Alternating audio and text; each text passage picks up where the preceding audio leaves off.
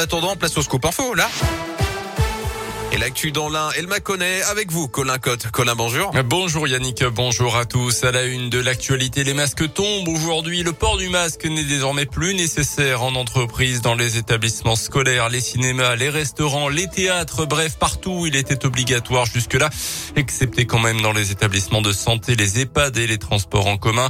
Le pass vaccinal est aussi suspendu à partir de ce lundi 14 mars. Une libération donc également pour les salles de spectacle, de quoi redonner forcément le sourire à Béatrice Paul, la directrice de Macon événements qui gère le spot de Macon on est ravis qu'il n'y ait plus de contrôle parce que ces contrôles, c'est des économies aussi. Hein. Enfin, il faut les payer les gens qui font les contrôles des passes. Puis bon, ben voilà, c'est la liberté quoi, et on la mérite bien. Bien sûr que je souhaite que ce que ça incite peut-être même ceux qui ont peur parce qu'ils n'achètent pas de billets depuis deux ans parce que ça fait deux ans qu'on leur reporte les dates. J'ai envie de leur dire voilà maintenant ça y est c'est fini quoi. On voit le bout du tunnel. Il faut tous se, se mobiliser, revenir dans les salles euh, parce que on en a besoin. Hein. Des soirs de, de de voir des gens qui applaudissent, et eh ben ça nous fait un, ça fait un bien fou à tout le monde en fait.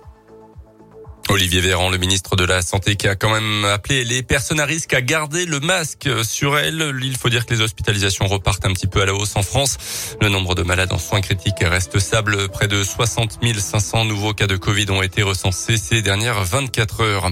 Dans le reste de l'actualité également, la reprise des négociations entre Ukrainiens et Russes aujourd'hui, alors que les combats se rapprochent du centre-ville de Kiev. Au moins un habitant a perdu la vie dans le bombardement d'un immeuble ce matin. L'armée russe a visé également ce une importante base ukrainienne dans l'ouest du pays, à quelques kilomètres seulement de la frontière avec la Pologne. Le président Zelensky doit s'adresser au Conseil de l'Europe dans les prochaines minutes. Hier, il a reçu le plein soutien d'Emmanuel Macron qui s'est aussi entretenu avec le président américain. Ils sont tombés d'accord sur de nouvelles sanctions contre le régime de Vladimir Poutine.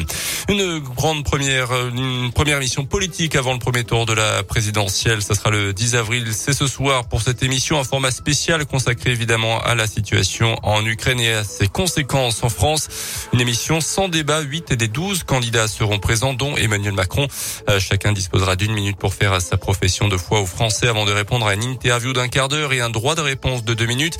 Nicolas Dupont-Aignan, Nathalie Arthaud, Jean Lassalle et Philippe Poutou n'ont pas été confiés. Les sports avec en foot le nouveau revers de l'OL en Ligue 1. Hier, lourde défaite 4 à 2 contre le Stade Rennais à domicile. Les Lyonnais restent dixième au classement et ont quasiment fait une croix sur le podium de Ligue 1 désormais à 9 points. Prochain match jeudi soir contre Porto à l'OL Stadium. En huitième de finale retour de l'Europa League, les Lyonnais s'étaient imposés 1-0 au match aller. Et puis enfin, c'est officiel, les Rolling Stones seront à Lyon cet été. Ça sera le 19 juillet à l'OL Stadium justement. Le groupe mythique britannique qui fête cette année ses 60 ans de carrière, une tournée anniversaire avec 14 dates en Europe. Open.